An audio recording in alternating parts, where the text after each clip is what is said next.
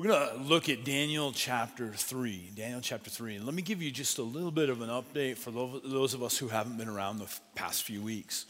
In 605 BC, okay, so let's go back into ancient history.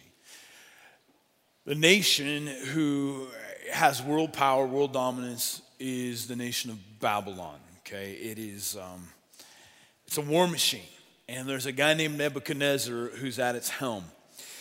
And he has wanted to distinguish himself from his father, the first Nebuchadnezzar.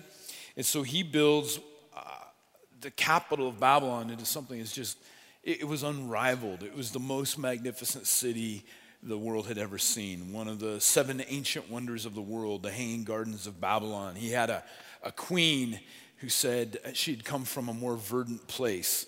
And she said, It's just too dry here in what we call Iraq.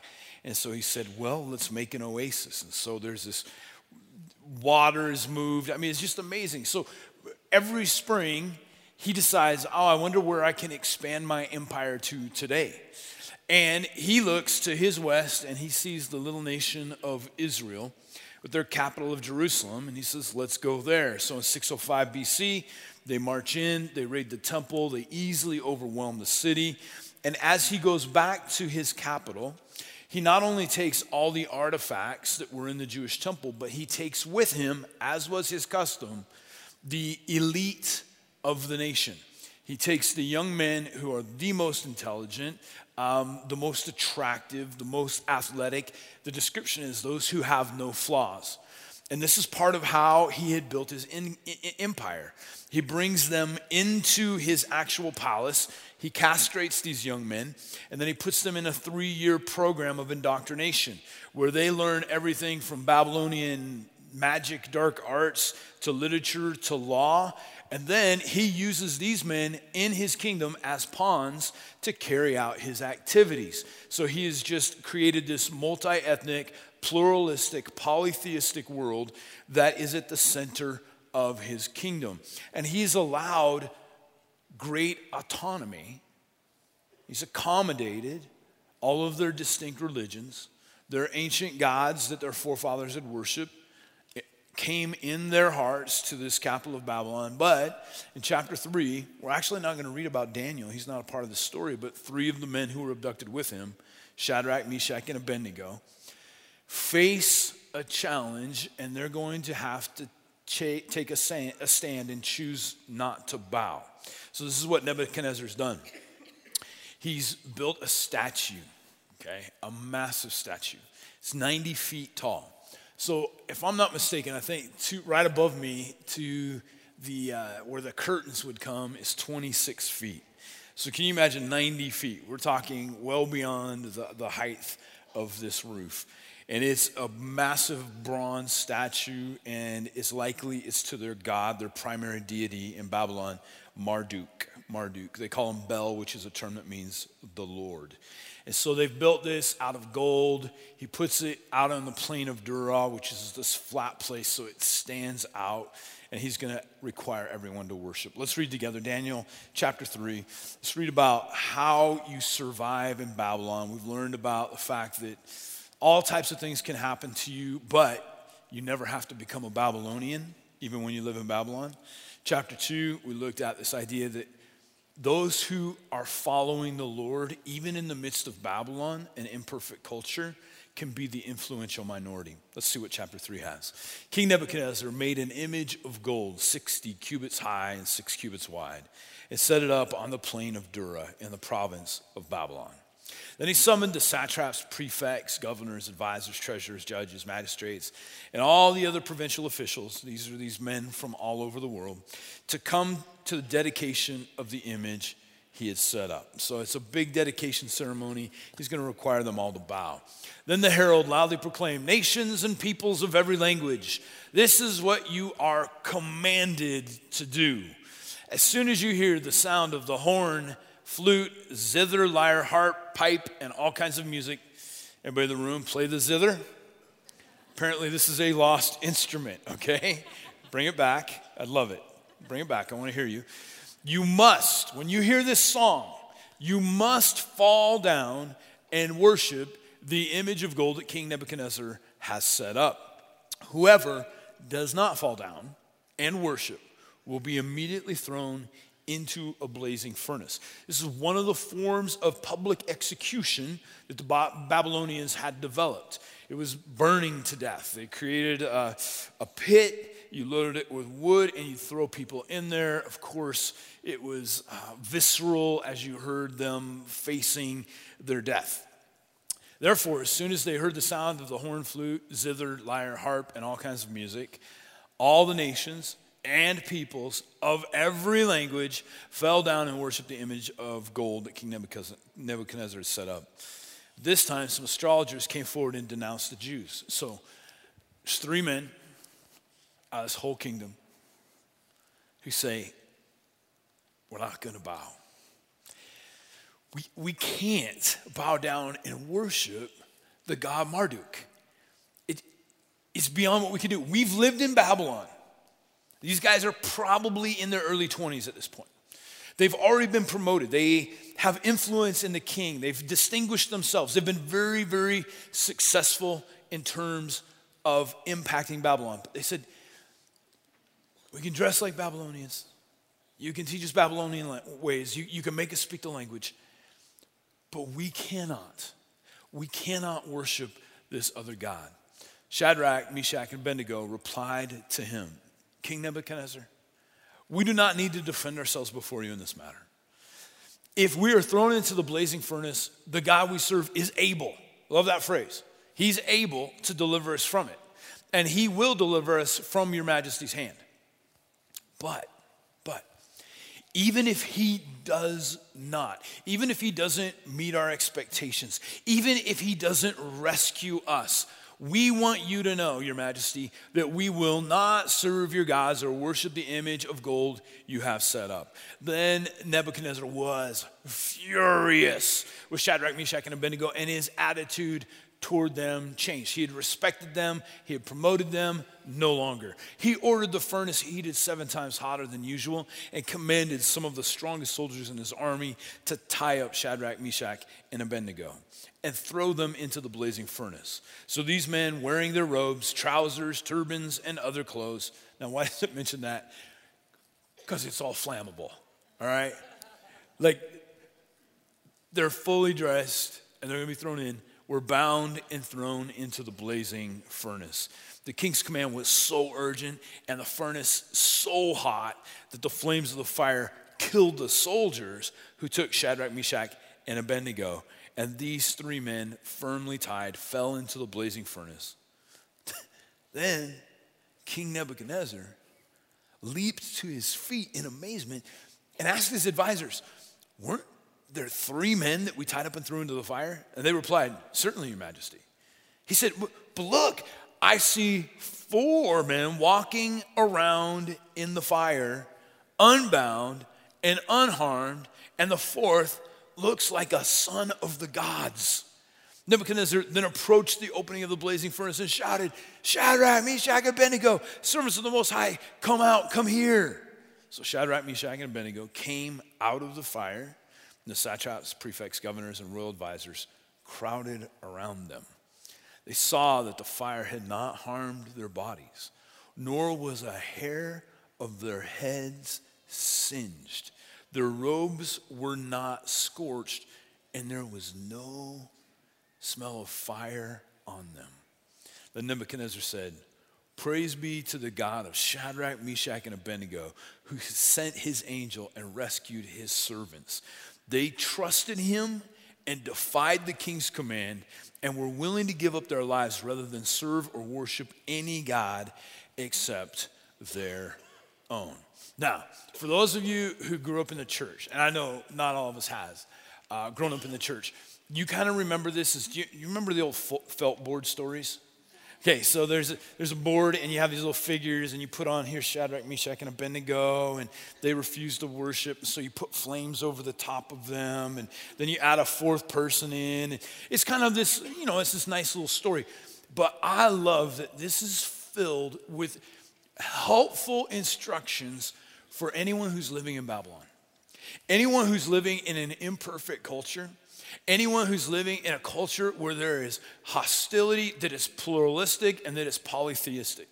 Here's the first thing, the first question I want to ask Who or what will I bow down to? Who or what will I bow to? So, it's accommodating culture that Nebuchadnezzar has created in Babylon. He's allowed them to worship their own gods. He's taught them all about the Babylonian gods and the Babylonian religion. But he said, hey, you know what? You can do your own thing. Whatever you do in private, whoever you worship, that's, that's between you and your gods. But here's what I'm going to ask I'm going to ask that when I make the song, the song play, that everybody, no matter where you're at, you bow down, you figure out where you're at in terms of where my statue is, and you fall down. And this is, you know, of course, Middle Eastern, this is traditional. You fall down and face first, and you worship my God. And it's a multicultural society, it's pluralistic. Everybody's like, all right, I guess we can do that because you added with that and if you don't, you're going to get cooked. Okay?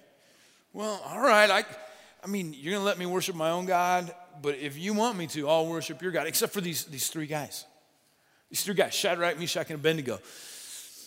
He's saying, Oh, we've, we've worked hard for you. We, we didn't want to be here, but this is where we ended up. This is this destiny, and we're not sure what's going on. But Nebuchadnezzar, you've, you've asked us to cross a line that we can't cross. We can't go there. I, I want to ask you a, a few questions. Number one would be this Will I privatize my worship? See, when you live in Babylon, here's a tendency hey, if you want to be religious, that's great. That's great just keep it to yourself. Don't, don't ever, don't ever like try to push that off on someone else. Listen, you believe what you want, we don't care. But don't make us deal with your religious beliefs. Privatize it, lock it away. It's your own. This is a challenge in Babylon. This is a challenge in every culture. Hey, you believe what you want but don't let it bleed into your everyday life. Keep it private. It's between you and your gods. Here's the second question Not just will I privatize my worship, but will I syncretize my faith? Okay, let me explain this word syncretize. It literally means to pick and choose what you want in terms of faith, in terms of God, and you mash up different religions to customize your own religion. You know, people like customize their cars. I want to put these wheels on it. I want to put this exhaust. So it's distinctly mine. Well, there's a tendency in religion when you live in a Babylon, a pluralistic, polytheistic society, where you say, you know what I like? I like this part of Eastern mysticism. And I like these teachings of Jesus. And I like this thought and that thought. And all of these are a little difficult, and I think they're kicks. So I'm going to push those to the side. And I am going to make my own religion. Oprah Winfrey. I, I, I, I can make, and it's gonna help me be a good person. Here's the problem with that you just created your own God. You made your very own God. You pick and you choose and you syncretize what you like and you put it together. And then here's the next question not just will I syncretize, but will I compartmentalize my beliefs? Will I decide, well, this, there's this part of me that believes in God that is surrendered, but then the, the rest of me, like, this is the sacred part of my life, and then this is the secular part of my life, and and, and my work and my relationships and my hobbies, those aren't spiritual things. So I'm gonna just put my faith into a single compartment in my life. Now, everybody in the room would say, you know what, Nate, we're doing okay on this. Quit making such a big deal of it. Anybody in the room recently bowed down to the god Marduk in a 90 foot statue? Nobody, right? It's, we just don't do that. It's, it's like there's a, there's a passage in Deuteronomy. It's the one law that I have kept my entire life and I've never failed. It says, do not eat bats. Anybody in the room ever violated that one? Ever look at a bat and go, hmm, I wonder if it tastes like chicken? No, you don't eat bats, right? So we're all like, we're in the clear. We've never bowed down to the god Marduk. But, but here's the issue Marduk isn't the only God out there. These three young men have been raised with at the center of their culture the Ten Commandments. Ten Commandments given to Moses. God comes down and rather than giving them volumes, he says, here's, here's the 10 things. These, these, are the, these are the boundaries. And if you could live within these 10 things, you'd be more fully human than you could ever imagine.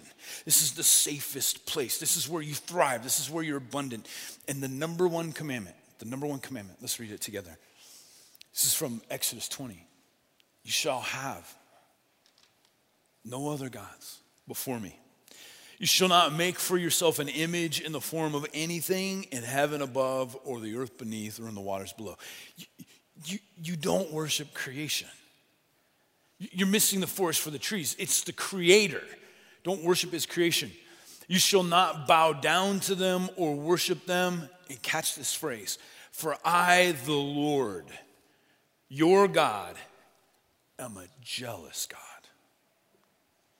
Now, I know what it's like to be jealous. I look at what somebody else has and goes, man, I deserve that. I wish I had that. It's the only place where you'll find God described as being jealous. You know what he's jealous for? The human heart. He looks, he looks at you and he says, I love you so much and so completely. You, you are my daughter, you are my son. And when it comes to what you bow down to and what you worship, I won't share you with anything else. You're mine. I'm jealous for your worship. So a God isn't just a statue that they make or, you know, a little idol that you put in your house. See, the problem with idols or other gods is they're not always as obvious as we might anticipate. I really think a God, an idol, is anything that I look to to find hope, to find peace, to find salvation, to find comfort. And so, a God, if, if I'm looking to it to save me, a God can be an addiction. That I bow down and I worship a substance because it brings me a sense of relief and peace. It could be a religious endeavor. Is I think my behavior brings me salvation, so my idol is my religion. It could be a hobby. This is what I look to to find my sense of identity in my life. It could be a vocation. I'm locked up, this is where I find my sense of meaning. This is where I find purpose. And so my job can become an idol. It's anything that I bow down to and I serve. And God says, don't have any gods before me. I want to be who you look to, to find salvation and hope and deliverance and strength. And I'm jealous. I don't want to share you with anything else. So Shadrach, Meshach, and Abednego, it's three people out of thousands, say, Oh, Nebuchadnezzar, we've done everything you've asked. But our God's jealous. And we can't compartmentalize. We can't privatize our faith. We can't, you know, create our own syncretic faith. We worship one God and we worship Him only. And it's the first of our Ten Commandments. And so you can do what you want to us, but we won't bow. We can't bow. We about. I, I, get it. It's a pluralistic society. I get it. You're accommodating. I get it that we could go home and we could worship our God and maybe we could bow down and nobody would think twice. But for us, this is the line in the sand living in Babylon that we just refuse to cross. You know, this is, this is what got the early church in hot water with the Roman Empire. So the Roman Empire was very accommodating. One, one of the brilliant things they did is they learned from people like Babylon. They said, you know, as we conquer more and more land, we'll just let them worship their local deities. That's absolutely fine. We'll be a pluralistic kingdom, pluralistic empire. And so the, the Germanic tribes worship their gods, and, and the, the Celts worship their own gods, and the people in North Africa, you just worship your own gods. And so they allowed just about anything to happen. It was like anything goes. Hey, your God, whatever. Romans knew who their gods were, but go ahead and worship your own gods. Until, until after the life of Jesus, some of the emperors of Rome started getting a little bit more insecure and a little bit more prideful. And they declared themselves the sons of God. They said, you know, look at this empire that we lead. We're not just humans, we're part of the divine world. We are the sons of God. And they felt like worshiping one God. They could, they could be polytheistic. Everybody in the, in the empire could worship whoever they wanted, but you had to worship the emperor. And so this is the phrase that was spread throughout the Roman Empire. You had to say this. You had to say, Caesar is Lord. Caesar is Lord. How do you enforce this? Well, they, they took the marketplaces. That's where everybody had to come. No matter where you lived in the Roman Empire, if you were a farmer, you had to bring what you made, what you, whatever it was, into the marketplace. If you needed to buy food for your family, you had to go to the marketplace. So, Roman soldiers throughout the vast expanse of the Roman Empire set up walls around the local marketplaces. And they were told this anybody who wants to buy, who wants to sell, has to bring a tax. You give the tax to the local Roman soldier, and you bow one knee. We're not going to make you bow everything, just one knee and you said this phrase Caesar is Lord. And then, in order to acknowledge that you had said Caesar is Lord, they took tar, this black tar, out of a, a jar and they placed it on your right hand or on your forehead. Revelation talks about it being the mark of the beast. And once you had received the mark, you were free to go in participate in the economy of the land. Everybody in the Roman Empire said, Sure, whatever. Caesar's Lord, I don't even mean it. I think he's just a guy, but don't tell anybody. But if that's what I have to do, I'll, I'll, I'll believe what I want in my own heart.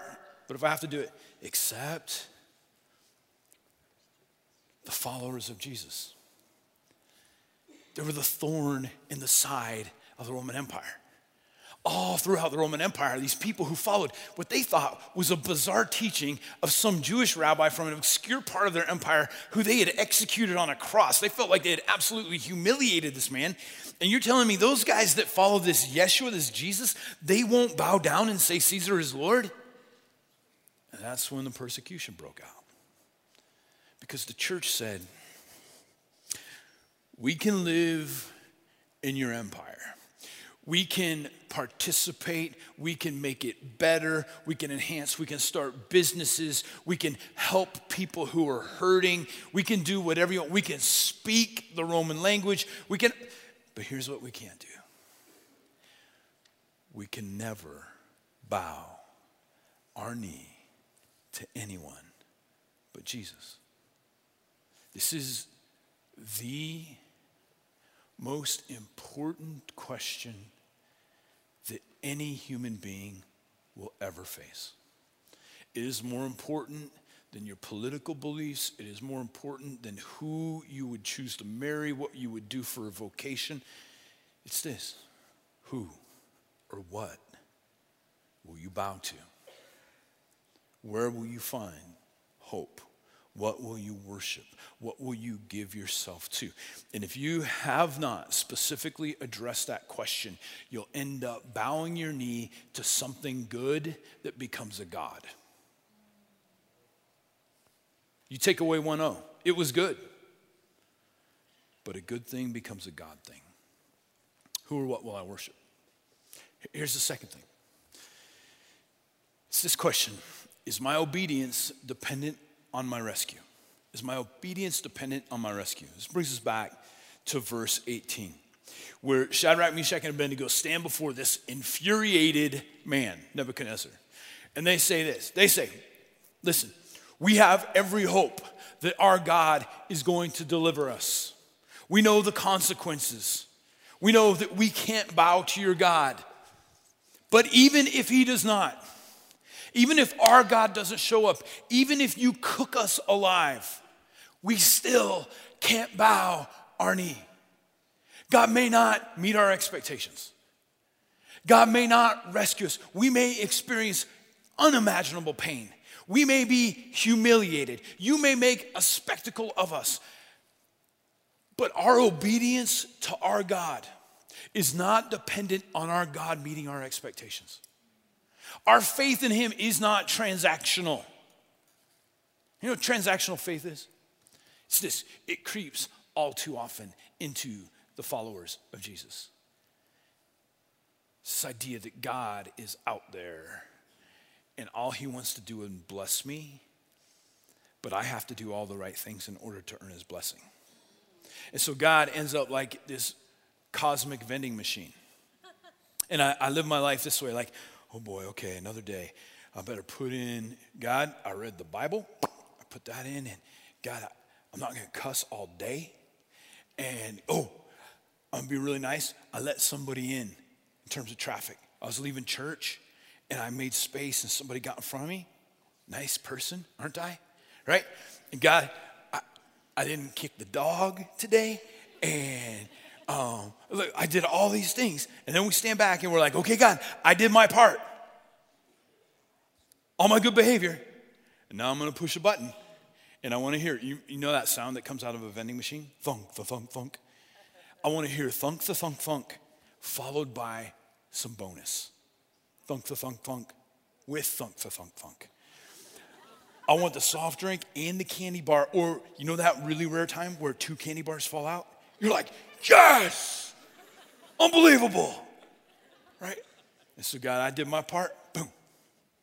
What are you gonna do for me? What are you gonna do for me? Here's, here's what I see Shadrach, Meshach, and Abednego say, Listen, we sure hope our God saves us. But even if He doesn't, if He doesn't, our obedience is not dependent upon Him rescuing us. Our, our faith isn't transactional. Here's the question that we have to ask. Somehow, some way, sometimes Christianity is painted in this picture is that God exists for your, for my benefit. God's out there, here I am, and He just exists to make my life better, to take away all pain, all discomfort. He exists for me. But God does not exist for me, I exist for Him. I exist to follow, to worship, and to love Him. And what He gives me doesn't really matter. God does not exist for me, I exist for Him. Shadrach, Meshach, and Abednego say, Listen, we don't know what's going to happen. We've got faith and we've got hope, but it doesn't matter. It doesn't matter if we face pain. I had, with my wife Jenny, an absolutely sacred moment this week. There is a, a family in our church, and um, I think she's a couple years younger than I am, and she was diagnosed with cancer many months back. And so many people have been praying, thousands and thousands of prayers we've prayed. And just like, you know, this beautiful, precious family, and she's lived her life so well. She exercised, she ate right, she's followed and loved Jesus. I mean, she's just done everything right. And the cancer's gotten worse, and we got a call this week. They said, Can you come down? We don't know how long she has left. So, I don't know if I can get this. So I walk into their living room, right? it's the three members of the family. And Jenny and I are just shocked. I don't even, I have a hard time getting out of prayer because I'm experiencing something that's absolutely sacred. I'm experiencing this very concept. These are three people that have prayed and pleaded and done everything right. And they have hoped that God would bring healing. They have hoped that God would restore. But instead of being angry and frustrated and disappointed, there was this profound sense of we don't understand why, but we still trust him. We still follow him. We still have hope that one day she will be healed. She will be whole. It might be on this other side of eternity. And when you're in a place where people aren't transactional in their faith, when they truly just, God, we don't get it. You don't exist for me. I exist for you. My love for you is not dependent upon what you bless me with. I'm going to love you regardless of what happens. I'm going to bow to you alone, no matter the pain that I face. I got a text early Saturday morning and she passed away. And she was living out this concept. It was sacred, it was beautiful. Here's the, the third and final thing it has to do with the fire. And it's simply this is that God is He's present in the fire. He is there. I mean, the, the whole thing is a little bit comical, right? So you have this furious Nebuchadnezzar and throws the guys in, his best soldiers get scorched and you know, what are they expecting? They're expecting screams. They're expecting, if you see anything, you see bodies writhing on the ground. He says, Well, they're walking around. One, two, three, four. And one of them doesn't look normal. What the world is happening? And they're, they're, they're, they're walking with this is it an angel? Is it, is it God Himself? We're, we're not exactly sure, but they're walking around. Why would you be walking around? It seems like they're conversing. And what's burned off? The bonds. The bonds are burned off, but their clothes aren't, and they're walking around. What do you do when you're walking around with an angel or God or whoever it is in the middle of a fiery furnace? Like, hey, uh, we got marshmallows. I mean, you, you know, like, what do you do? You, so they're just, they're walking around, and Nebuchadnezzar's like, what in the world is going on? Come out, guys, come out. They come out, and he goes, listen, you're God. Okay, I get it. I threw you in, and he he entered into the fire with you. Here's the deal about Marduk, the Babylonian god. We, we talked a little bit last week about the, their creation myth. That the gods have broken out into war. Marduk won, and the earth is created with the body of one of the other gods. And then Marduk disappears, and Marduk, the Babylonian gods, are many, but they are not involved in human affairs. They've disappeared to another realm. They don't interact with human beings.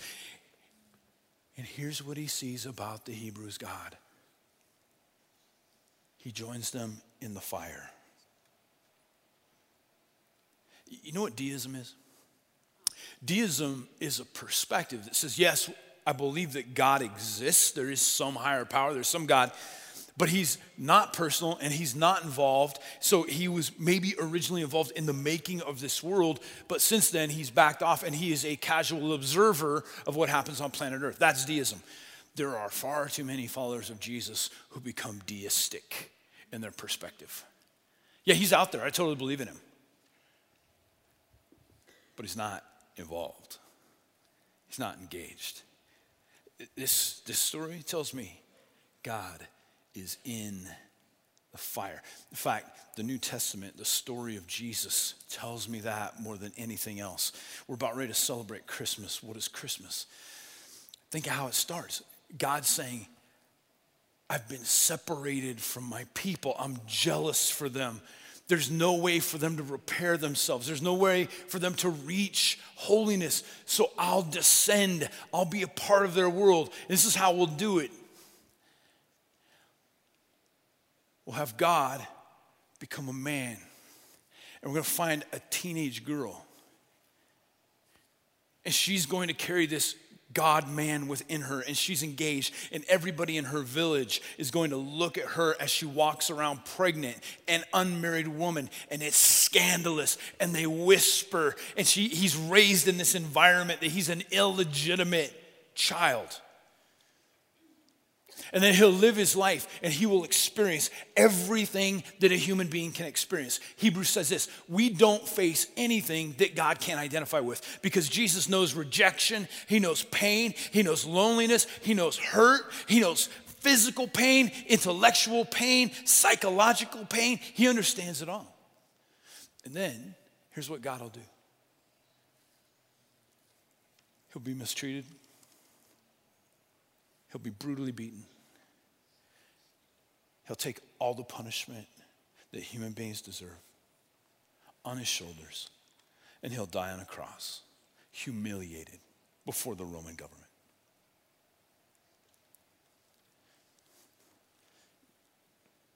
Jesus enters the fire. He's not immune to human pain.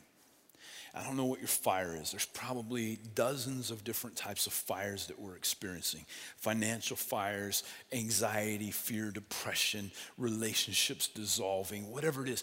You're in the fire and you're thinking, I don't know if I can make it, and it hurts. And God, are you really there? And there may be a lot of smoke and there may be a lot of heat, but here's the one thing that I know is that God is in the fire with us. He's walking with you and He will never leave you alone. And He says, I'm here, worship me, even in the midst of Babylon. I'll never leave you. Will you pray with me? Lord, the fundamental question that every human being has to deal with who or what will I worship? Who or what will I worship? And if we don't decide anything, we'll begin to worship something. It's inevitable. I want to make space for anyone in the room. I'm not asking, do you believe that Jesus was an actual historical figure? No, I'm asking a bigger question than that. Are you going to bow your knee to Jesus? And when you do that, you denounce that there is any other God in your life say, I look to Jesus for salvation. I look to Jesus for my sense of purpose and identity. I look to Jesus for forgiveness. I bow my knee to him. If you have not formally done that, I'm going to invite you right now. It's going to take courage. But would you boldly just raise your hand and wave at me? I'm bowing my knee to Jesus. Yes, sir. Yes, yes, yes, yes, yes, yes. All of you right there. Yes, young man. In the very back. Yeah, yeah. Yes, sir. Your son. Yeah, your daughter right there. He loves you. In the back, yep, and there as well. Yeah, all right, beautiful. Over here, wonderful, yes, sir. Yeah. Okay, both of you guys. If you're in the balcony, if that's you, would you please wave at me? They're on the floor, yeah. Okay, yeah, I see you. Yeah, you're his. Okay, both of you, all three of you, four, five, six, seven, eight of you in that front top row. You're His, you're forgiven. Okay, right down here. Yeah. Beautiful, beautiful. And Lord, regardless of what happens, we will serve you. We are made for you. Amen. Amen. Hey, would you applaud a whole bunch of people that just raised their hand? For everybody to raise their hands, we just want to tell you we're so proud of you. It is a big step. Go to one of these I have decided banners and get a free Bible. We want to help you get started. One last thing, one last thing. Do you guys know that it's uh, Veterans Day today? Isn't great? So we wanted to say to all of the men and women who have served in different capacities, thank you, thank you, thank you. We value. And out in the table, we have, there's these bands, um, they're, for veterans, or you can grab one and give to a veteran that you know to say thank you. We've got small groups, and somebody came up with a list of everybody who's giving away a free meal if you're a veteran today. You might want this. You might want this. So, all vets, thank you. There's some support, there's a gift out there for you. God bless you guys. Have a great week.